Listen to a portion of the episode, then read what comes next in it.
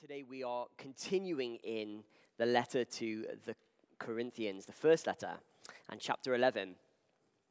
Now, I remember watching a reality TV program, and I've never told this story before, but it's something that's stuck in my brain. You know how you have like a memory that's just burnt in there?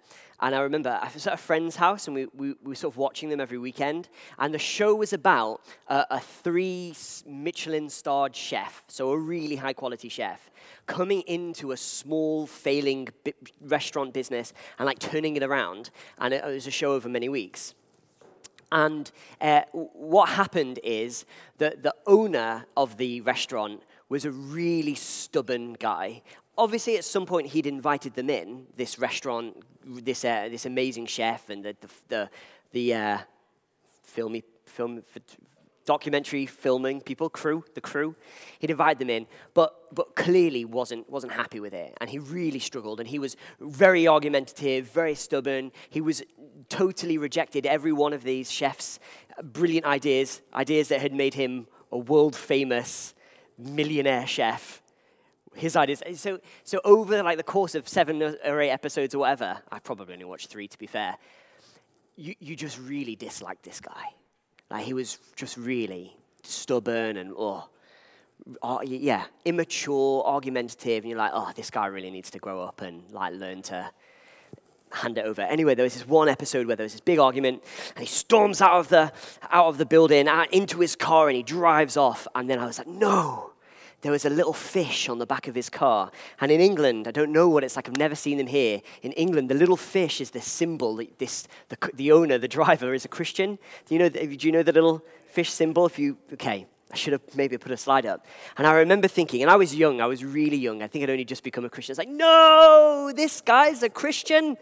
Oh, what a bad witness. And I remember feeling it. And I should be clear it's possible it wasn't his car it's possible that they really edited it badly and they edited it in such a way to make him look way more awful than he really was. And it's possible that he was just having a bad day and, or many bad days in consecutive order over and over again. It's, it's possible all of these things were true, but what it made me realize as a young Christian that my life uh, was on display and that I was a witness of some kind, whether I liked it or not. And um, that's, it's not to say that we're, uh, we're going to be perfect, that we, we have to live in a certain way, and if you don't, you know, oh, it's, it's a disaster. No, no, of course not. We're works in progress, we're, we're struggling with all sorts of things, we're on a journey and a trajectory, but it's worth knowing and thinking about the fact that people see and observe our lives. And that's the situation that Paul writes into Corinth. He's writing to a church that's inconsistent in how they live out what they say they believe. An outsider could look in and say, Whoa, there's a, there's a mismatch between what you say and what I see. And so Paul is writing into that situation in Corinth. And we've seen actually the letter itself is, is, can be broken up into five parts. Um, the Bible Project, if you've ever seen this resource on YouTube, is really helpful in its breakdown of Corinthians. Um, I kind of got the overall picture up for you, um, and you can see how Paul's letter can be broken down as he looks at five distinct issues where the church is kind of acting in a way that's, that seems contrary to the belief, the, the Christian doctrines that Paul has taught them. Remember, he spent two and a half years with this church teaching them week in, week out, uh, the truth of the gospel, the reality of what it means to live as a Christian, what new life looks like. You've been given new life, now live with a new life in, at your heart. And that's what Paul's been doing. And, and so he's tackled these issues as he's received complaints, as he's received problems, and words come back to him things are going on. He's, write this, he's written this letter to address these issues. So he started with division generally, and then he looked at the sexual ethic, the Christian sexual ethic, and talked about how the church itself all these problems were happening. And uh, so he's trying to say, you know, your actions don't match what you believe. You're living inconsistently.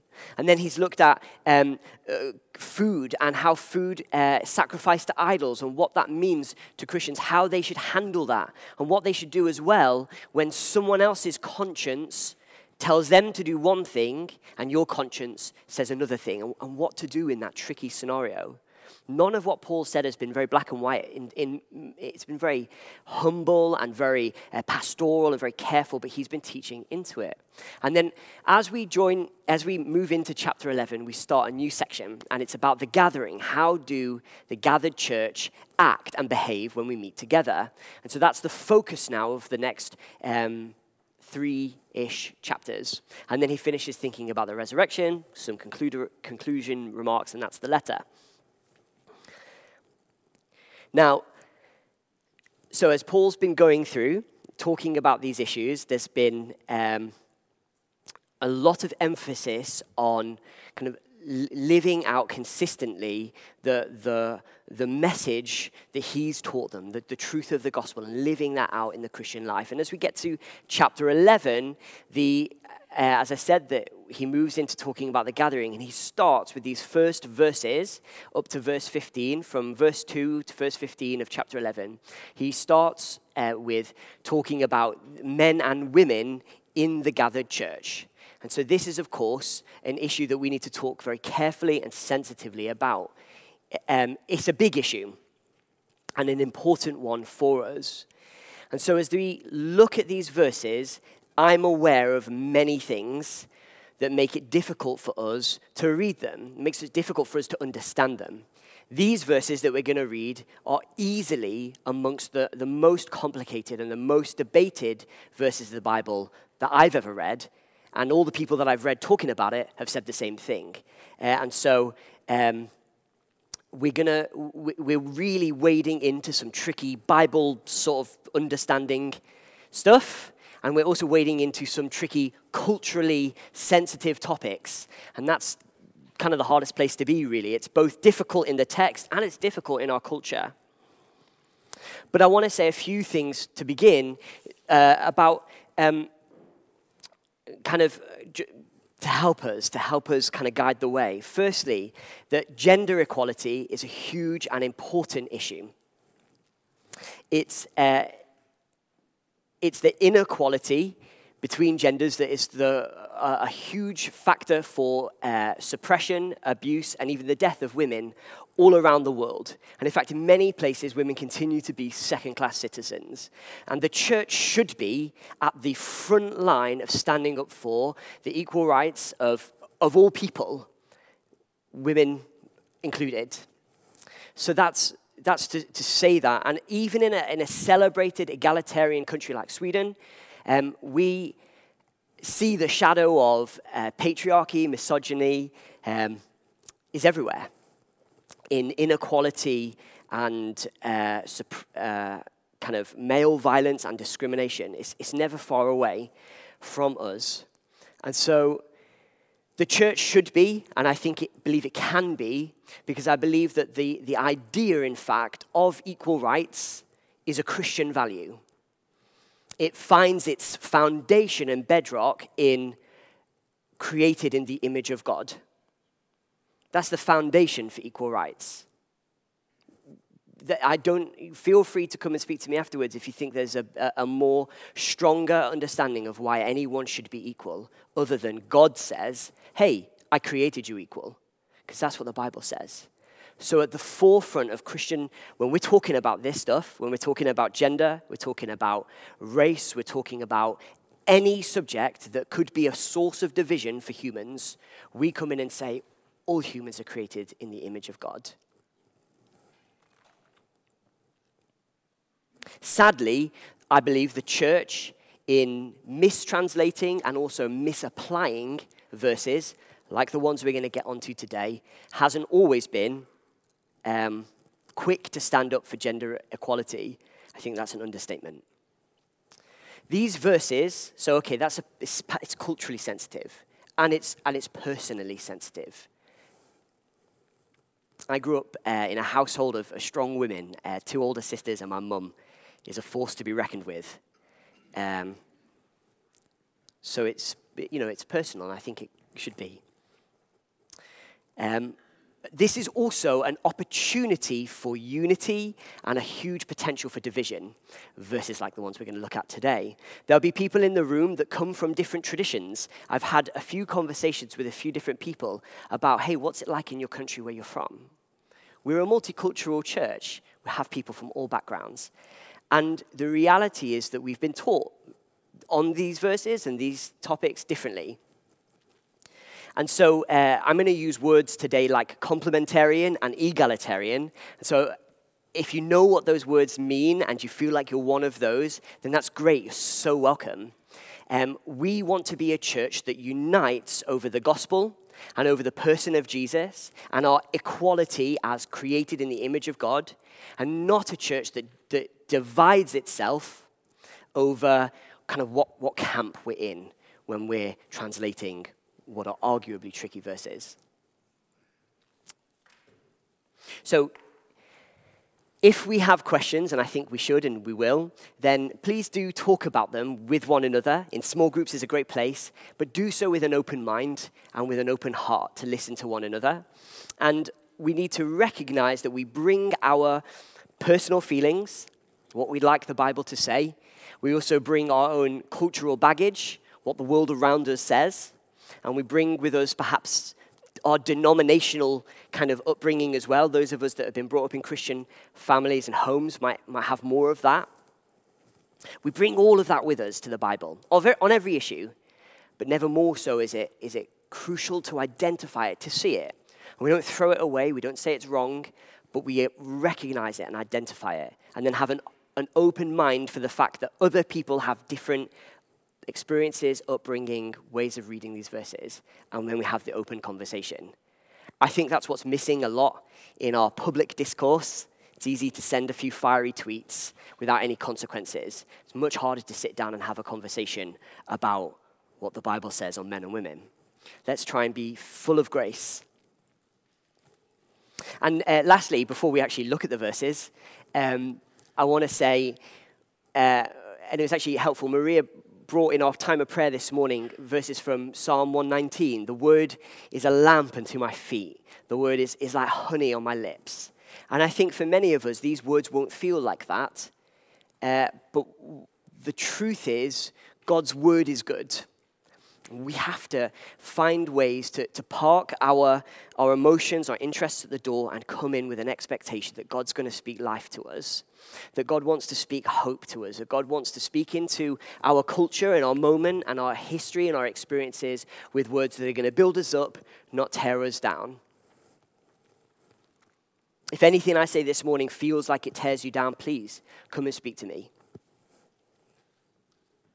So, let's read uh, chapter 2, and we'll start in verse 2 because verse 1 is definitely from chapter 10, but we will read it later. But chapter 11, verse 2.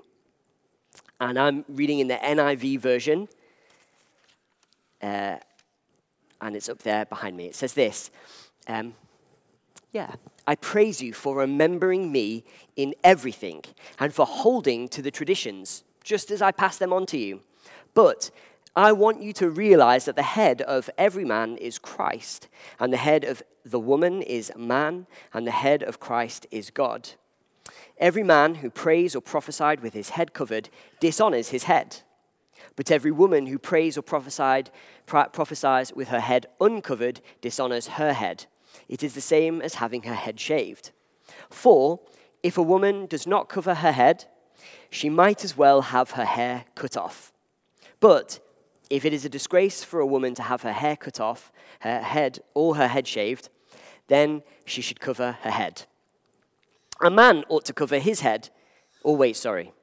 Let's get that right. A man ought not to cover his head, since he is the image and glory of God, but woman is the glory of man. For man did not come from woman, but woman from man.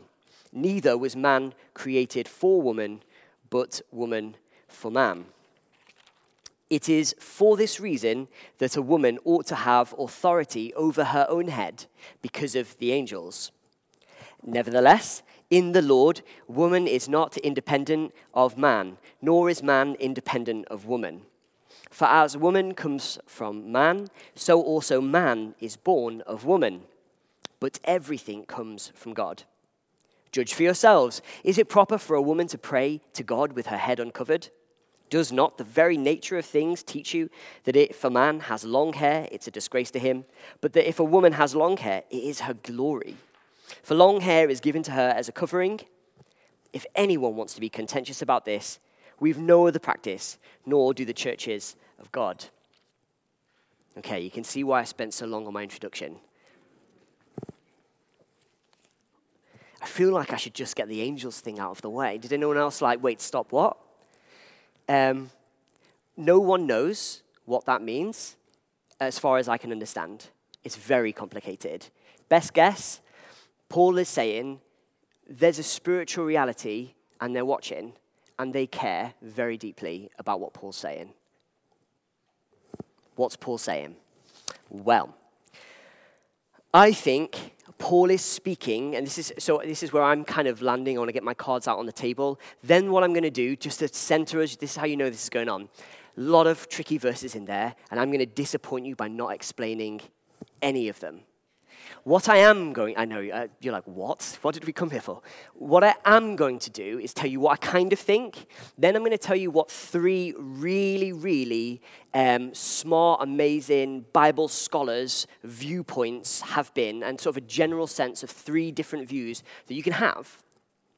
And you can absolutely have them and you can argue for them really well. Please, uh, this is just, these are three books that I've found helpful. Uh, this one is kind of uh, soft egalitarian, so this is a, I'll tell you where this view comes in. This view is kind of like a soft complementarian. These give really balanced, thoughtful pastoral views uh, on, on the whole Bible's conversation on men and women. This gender equality, and I'm going to quote from these, that's why they're out, uh, and men and women in Christ. Really useful. I've read a lot of much more extreme books, but I think the point that I want to make is that um, clever people, much cleverer than you and I, that read the actual Bible in its original language, they, they struggle with these verses and they struggle to um, come down to a, like a fixed agreement, this, this disagreement.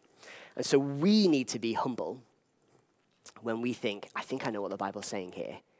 We have to have something, and I think that there is actually a, an overarching sense of what Paul's saying that we can get, and I think it's encouraging and upbuilding and it helps teaching for us, and we'll, we'll get there. But in the details, it gets a bit murky. So, what's happening, cards on the table, what I think is Paul is speaking into a cultural context that's different to ours, for sure. And the main point seems to be this that Christians in Corinth need to avoid sending mixed messages about things like gender or sexuality or kind of in the marriage relationship. And that they can do that by being thoughtful about how they present themselves. So now goes back to my opening kind of illustration that Paul is concerned that the Corinthian church is sending mixed messages to each other and to the outside world. That's what he's worried about. I think that um, is clear in these verses. But let me give you three views of how to interpret what Paul is talking about. Uh, the first view is um, sort of the complementarian view. That viewpoint is that men and women are created equally in the image of God, but with different roles and different responsibilities. And that can be uh, just in the home, just in the marriage relationship, so husbands and wives. But it can also extend to the church and, and how leadership is uh, uh, kind of expressed in church and the different things that women can and can't do in church services. And it can also extend to wider society, depending on how kind of extreme you take your complementarian view. Of course, it's a spectrum, so you can find yourself on either side. The other side is the egalitarian view, and we'll get to there. But the way that the complementarian would, would see these verses is saying Paul is speaking to husbands and wives. If you've got an ESV version of the Bible, they've made that assumption for you because the word in Greek for men and for women is, a, is an ambiguous word. It can be translated men or husband or wives or women and depends on the context. So the ESV translators have said, oh, context husbands and wives, that's what it's about. The NIV have said, I think it's not that context, we're going to go with men and women. So different translations are giving you a little bit of a interpretation. That's why it's good to read different translations because they're translating, but they're also interpreting for us. So when we read different ones and we see differences, it's often a good sign that there's some ambiguity in the text. There's plenty of that here. Um, what a, a, complementarian would say is that Paul's concerned that, that men and women in their marriage relationship, um, that there's a unique uh, differentiation or complementary role where, uh, of headship. They use the word headship because Paul uses the word uh, husbands are the head of the wife, it says in the ESV for verse 3. And that this is, um, here's a quote actually from Bartlett, super uh, good quote for understanding what the complementarian would say uh, on this, this passage is talking about. I'll read it from here. In fact, actually, there it is. Marriage is a relationship of equality and mutual submission. It involves a differentiation, that's a, a separating out, making it look different, of responsibility, which goes beyond the obvious biological differences Namely, the Christian husband is called to a particular responsibility to take the initiative in self sacrificial love for his wife. A lot of words, big words there. Um, what Bartlett is saying, and he's, he's not a complementarian, so his quote here is that he's not a complementarian, but he's saying that that's at least what Paul is trying to communicate, part of what he's trying to communicate. Um, that from this and other parts of the Bible that men might have a unique role in the marriage relationship that is similar to, uh, it, it's, it's an analogy of the role Jesus has for his church, namely dying for it. That's what Paul says in Ephesians 5. So, what a complementarian would say isn't the case is a top down authority, hierarchical, I'm in charge, I make the decisions, you submit to me that is not what's on the paper here. That is not what's being said. And so words like authority instantly make us think that, but that's not what's meant. What's meant is when Jesus said, Here's how you be first, you be last. Here's how you lead by serving.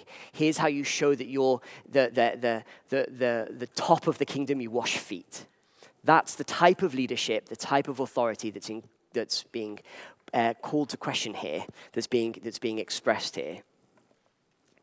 Practically, then, these verses um, would say, eh, the, these, uh, sorry, practically, then, a complementarian would say that the act of wearing a headscarf is a cultural thing um, in Paul's day and a way of showing this authority uh, relationship in the marriage.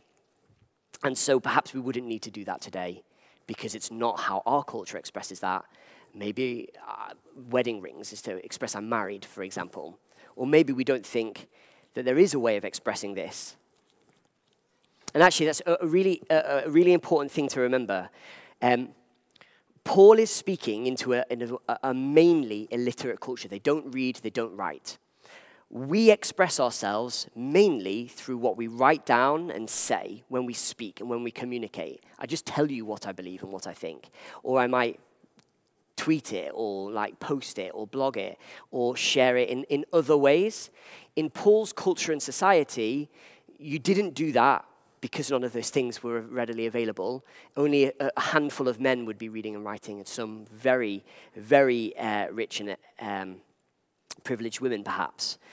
Mainly, people expressed themselves through how they looked and how they dressed. It was a very theatrical, a very like uh, uh kind of physically expressive and demonstrative way of, of communicating. So it's not words, it's actions. That was how you communicated. So it's kind of natural that we don't have so many symbols today in our culture for expressing um, some of the things that are in here.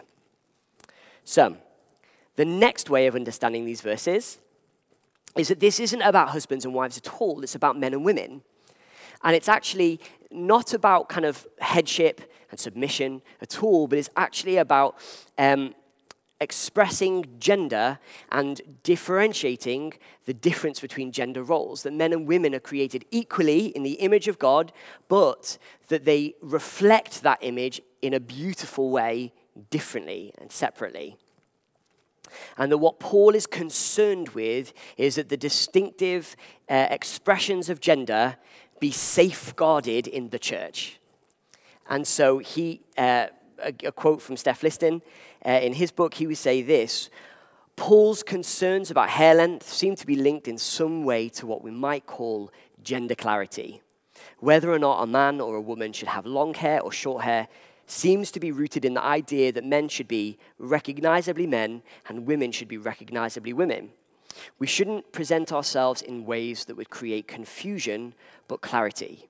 In doing so, we send a message to the outside world that we're in agreement with who God made us to be. So, the, the question here is what do we believe about identity?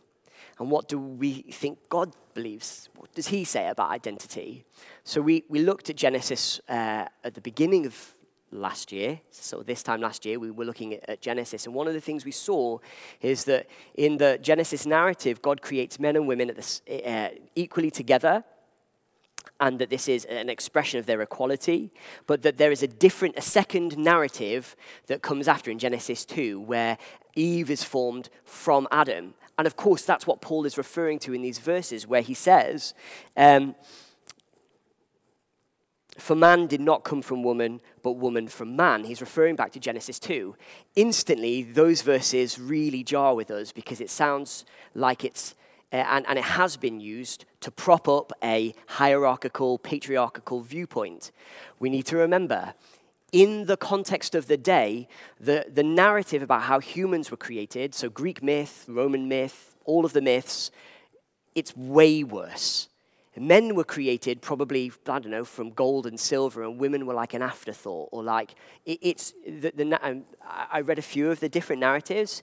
There, it's, it, Genesis 2 stands in contrast to the pervading culture by saying something profoundly radical. That is, that women are created from the same stuff, they're equal in their nature to mankind. That's what Genesis 2 is trying to tell us. Not that women were created second as an afterthought. No, no, no. But that they're created and they're from the same thing because the surrounding culture said women were actually from something different, lesser. The Greeks believed that if you, uh, the, it, Aristotle says that men, uh, if they do a really bad job in life, their punishment would be to be reincarnated as a woman. That was the pervading Greek view. I haven't got time. I mean, I've, uh, please come and speak to me if you want to know more. I've, there's so many examples of how the story in the Bible and the Christian narrative, when you really look at it and hold it up to the culture of the day, it's saying something so radically, so profoundly uh, contrary to the culture. It's beautiful.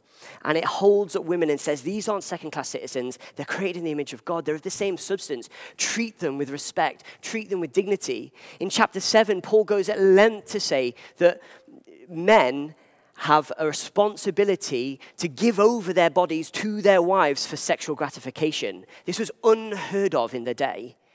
Women didn't have that right. They were just objects for men's pleasure. That's what they were.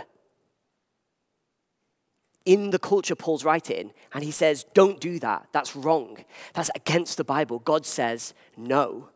That's amazing and profound and challenging to that culture. And perhaps the challenge for our culture is to read the Bible with that in mind and to see those things. So, the principle here, some would say, is that Paul is concerned with gender clarity that there is a, there is a difference and it's beautiful, um, but there is an equality there too that needs to be upheld, and in the culture we should show that. The third view is called, um, is often used by egalitarians. So that view then, the third, that middle view sort of finds itself in the middle of the spectrum somewhere between complementarians and egalitarians. We've moved over to the other side, uh, and I think, again, uh, some really compelling um, arguments here for saying that this isn't actually about uh, gender either, but rather is about expressing sexuality and is expressing um, uh, a Christian sexual ethic within the church and making sure that there's no uh, hint of immorality. And so, what they would look at, so um, for example, Andrew Bartlett and, and, others would say that in the culture of the, of the day, um, there was, uh, there's evidence that men having long hair was a symbol or a sign of effeminacy, so that they uh, were, were trying to look more like women, and that this was, uh, could be a sign of homosexuality, and it could be a sign of uh, kind of like open to sexual experiences and um, promiscuity. Men were promiscuous anyway in the culture. That was, that was fine, that was totally fine. It was expected um, for men to have like extra to go visit prostitutes and stuff. That was normal and expected. Paul says it's not okay in these verses, and that's to protect women. Um, and to keep the marriage covenant and the marriage relationship um, honoring and uh, exclusive. Again, radical, absolutely radical, and honoring of, uh, of women, for, uh, absolutely. But the egalitarian would say uh, that these verses, um, it's not actually about a covering. Those verses covering, they would retranslate that and say it's all about hair. The whole thing is all about hair. And uh, women having loose hair suggested loose morals. Again, it suggested availability. And so um, Andrew Bartlett says it like this In the context of idolatry and sexual license, that's being open to uh, sex outside of marriage and different forms of that, and men's long hair and women's loose hair, seen in public, or the semi public setting of a church service, each had shameful implications of sexual impropriety, sexual kind of uh, immorality. And so they would say that Paul is guarding against. He's saying, don't, don't look. You know, when a visitor comes in, they shouldn't think that you're up for any of that stuff. You've given, you know, you're a new creation. The old has gone, the new has come. You're not a pagan anymore. You don't go to the, to the, you know, you don't go to the temple and worship Dionysus, which, again, if just you see the pots. If you see, don't Google it. Um, but uh, if you, that was what was in the culture of the day, and he's saying, don't look different, act differently, behave differently, and show that you're different. You're new now. You're different because now you want to follow uh, Christ. So, there's three different ways to take it. What I think is core in all of those ways of, of understanding these verses is the idea that what we do when we gather matters, and that how we behave when we matter gathers, uh, and what we uh, and, and being kind of culturally sensitive uh, to to what we might be presenting to the world. And the key there is culturally sensitive. So if we went back to Paul's day, it would mean looking different. Of course it would. We'd be wearing togas for one. Um, but if it means going to another country, and so I was having this conversation with um, uh, Sonia. She was telling me about how in India, it, it's, it's just the, it's the common, it's the norm for women to wear head coverings. And actually, when you think about it, if you travel to uh, uh, many kind of Middle Eastern countries, it, it's the norm just generally to kind of cover up your arms and, and to dress a bit modestly so as not to offend people. It's cultural. So, what Paul is saying is, it, it doesn't really matter what you think about being covered up, it, it does matter what it shows to other people around you. Do, do you care about them? Do you care about what people might think? And not in a, in a way that, like, you know, you don't have any freedom. Of course, you have freedom. But actually, what Paul says here is that um, about a woman having authority over her own head. What Paul is saying is, you've got the authority to care about other people. You've got the authority. You've got the authority and the freedom to say, I'm going to, co- uh, you know, I'm going to cover up if that's what is needed in my context and my culture. And that's not a new theme, actually. If you read back through, on every single part of the letter where he's talked about a different issue, he said, You've got freedoms, but you also have the ability to, to put your freedoms aside for the benefit of other people. You can eat whatever you want, it doesn't matter. You don't have to eat the kosher laws anymore, you don't have to worry about the temple foods, but if you've got a brother or a sister who's going to struggle with you doing that, go for the vegan option. If that's what you need to do to help someone else, if that's what you need to do to encourage another person, if that's what is needs to happen to allow another person to sort of not, not feel conflict within themselves, then do it. exercise your freedom in that way by putting it aside for the benefit of another person. That's the message here. I don't know what that looks like for us in context of, of, of gender roles. I'm not sure, and I think we would have that conversation. I, I think we'd, we'd do that fine. I don't think anyone needs to change uh, in relation to this, uh, what Paul is saying, which is good. Um, so we don't need our head coverings at all. I don't, I don't think that's what's being said here. But it is a deeper principle of putting others before us. Josh, don't worry. But um, you know, I don't, you know, and I don't think he's saying men can't have long hair either. I can't grow long hair. Um, I'm like Harry. Harry's had two haircuts in his life. He's four years old. He's literally like his hair now is two haircuts. I don't like. I think Josh and Nina's boys have a haircut every week. Yeah. Yeah. um, but um, yeah. So some some takeaways. Just let me land here. The, these verses, I, I think, strongly uh, are talking about there's an equality between men and women. Paul makes the point that, oh, yeah, yeah, just as, just as women come from men, but don't forget men come from women too and all are one in God. It's verse 11. He makes that point really clear to try and underline it, just in case any men think that they're getting away. Oh, you see, Paul says with a head. No, no, no, no, no, no. All things are one in God. So he's making that in these verses. So I, I don't think we can say that this is this hierarchy thing is, is what's on display here. Um, as well, the other thing that I want to just say the whole point of this is that men and women both should be leading in praying and prophesying in the worship service. I've Somehow gone this entire time without saying, this is about prayer and prophecy. This is about you guys us, uh, me included, being willing and able to come and speak to God and for God, to pray to Him publicly and also to receive His words and bring them out. And of course, He's going to go on to talk more about uh, spiritual gifts and this kind of public speaking. But really clearly, here, He's saying, He's saying, as a given, both men and women will do this. Just make sure that when you do, you're not sending mixed signals. Just make sure that when you do, when you pray, when you prophesy, you're doing so that isn't going to cause anyone to stumble in the culture you're in. Because what you've got to say matters. And, and Paul's saying, what you've got to say matters. Are you going to pray to God? I want everyone in the room to be able to say a hearty amen, not be like distracted by what you're wearing. If you're going to say, if you're going to come and bring a prophetic word, I want people to be able to, to, to listen and take it and hear it, not be confused about what you might believe about certain things that they've got a real hard hang up over. That's what he's saying. So, but he is saying we should be communicating, we should be speaking. Uh, finally, the rest of the chapter is about communion, and it's amazing because these guys were getting it really wrong. And I think we're doing a, a, good job, but I wanted to say the same principle is there. What they're doing is living inconsistently to what they know uh, is taught about communion, what they know communion to be. They're living inconsistently, they're sending mixed messages. We want to be a church that looks hard at ourselves, thinks carefully about what, what the Bible is saying, not kind of like unthinkingly, but critically, and then lives in the light of it. Okay.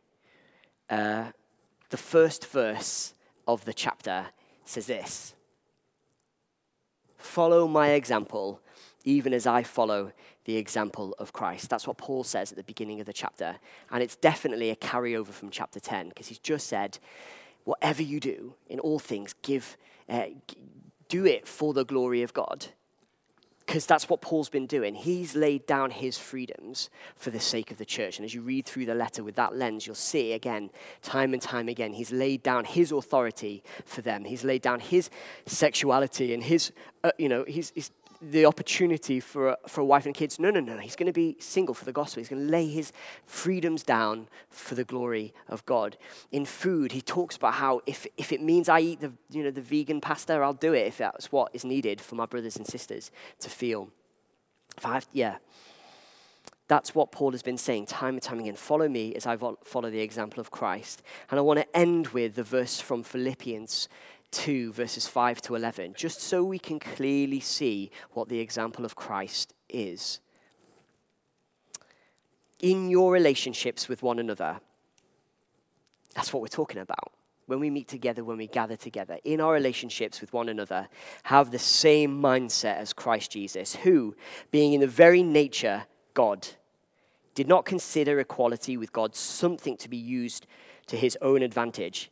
He was equal, for sure, but he's not going to use it to his own advantage. Rather, he made himself like nothing by taking the very nature of a servant, being made in human likeness, and being found in appearance as a man, he humbled himself by becoming obedient to death, even death on a cross.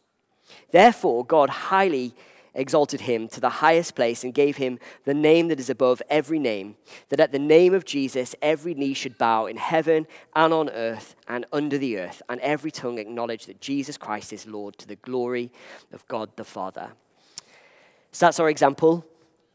If we can stand, we're gonna. If I can ask the band to come, uh, we're gonna we're gonna take communion now, and uh, we're gonna sing a, a final song together.